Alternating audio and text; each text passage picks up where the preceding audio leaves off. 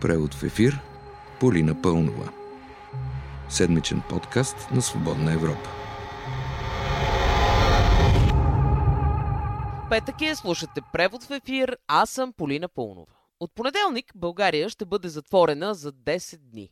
Това ще рече, че вратите на фитнеси, ясли, детски градини, молове и кръчми ще бъдат затворени за посетители.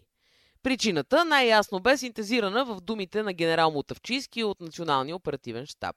Освен за много високия процент заболели, вече става въпрос и за смъртност. За една седмица се е покачила с 46%, а на база две седмици с 124%. Това ни слага и на трето място в света по интензивност на нарастване на смъртните случаи. Явно обаче това се тълкува от здравния министр Костадин Ангелов като пример за добре свършена работа, с която впечатляваме континент. Европа вече не говори за български модел. Европа го прилага. Тоест, нисък индекс на строгост, завидни резултати. Да обобщим, според властите у нас, държавата, която е последна по вакцини на глава от населението и трета по нарастване на смъртните случаи, служи за пример. И в този смисъл, добрите новини не спират да валят. През изминалата седмица премиерът Борисов обясни пред журналисти в Австрия за какво още сме за пример. Смея да твърдя, че в България свободата на словото е толкова свободна, че трудно се сравнява с другите държави. Прав е господин Борисов. Трудно е тази свободна свобода да я сравняваме. А и вече сравнението е направено от Репортери без граници. На 111 място сме. От всички български модели, които даваме на Европа, предлагам да се пренесем към изборите. До тях остават малко над две седмици и ако сте си помислили, че има проблем с здравеопазването, върховенството на правото или нивата на заплащане на труда в България, бъркате джендерът. Ей, това е проблемът на тая страна. Добре, че са ВМРО и БСП да ни опазят.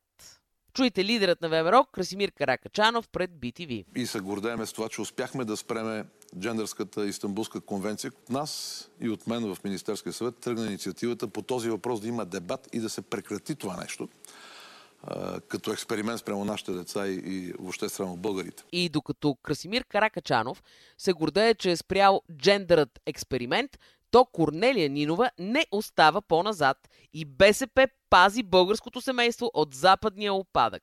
БСП имаме своите решения на колективните си органи против ратификацията на Истанбулската конвенция.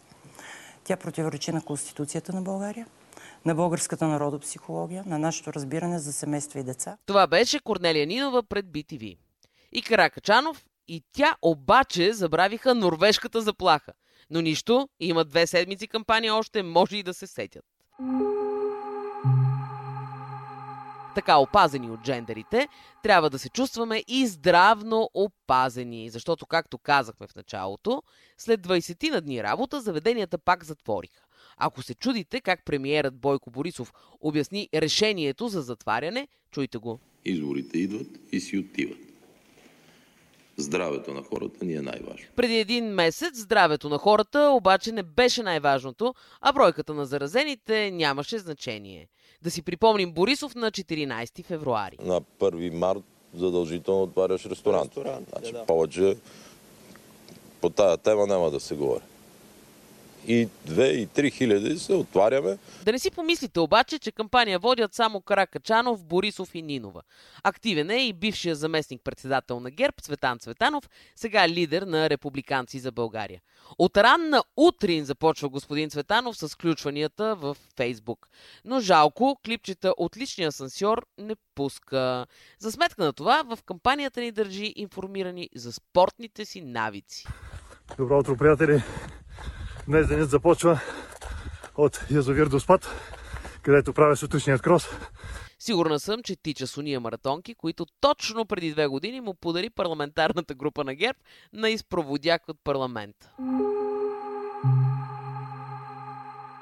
Кампания прави и Майя Манолова. И тя и всички други от коалицията Изправи се мутри вън са доста активни.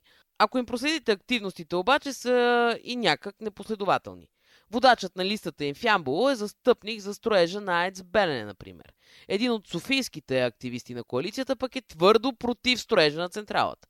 Част от коалицията се обявява срещу гей браковете, но друга част подкрепя въвеждането им. И като питате Майя Манолова как ще гарантира единност на парламентарната група, ако влезе в парламента, тя ви пита в ответ. Защо трябва да гарантираме единността на нашата парламентарна група? Ами защото, когато дойде време за съставяне на правителството, какво ще се случва, ако половината група реши да подкрепи дадено управление, а другата половина да е в опозиция? Манолова обаче твърди, че по въпросите за недопустимите коалиции всички в изправи се мутри вън са единни. Нямало да подкрепят ГЕРБ и ДПС. От всичко казано до тук, обаче има една работа, дето е много тревожна. А именно, че тази предизборна кампания може много да се проточи. Защо обясни пред БНТ миналия петък Волен Сидеров? И аз затова казвам, че тези избори на 4 април няма да решат нещата. Следващите избори са важни, които ще бъдат, може би, по-истинските и тогава вече ще се решат нещата. А аз се чудя защо Сидеров през тази кампания е така благ и само веднъж нахлува верига за хранене. А той явно си пази силите за следващата кампания. Само да не вземе да излезе прав, че тогава представяте ли си Нинова и Каракачанов още един месец да ви напомнят как именно те ви вардят от врага джендър. Такъв беше преводът в ефир тази седмица. Аз бях и още съм Полина Пълнова, а с вас ще се чуем и дния петък.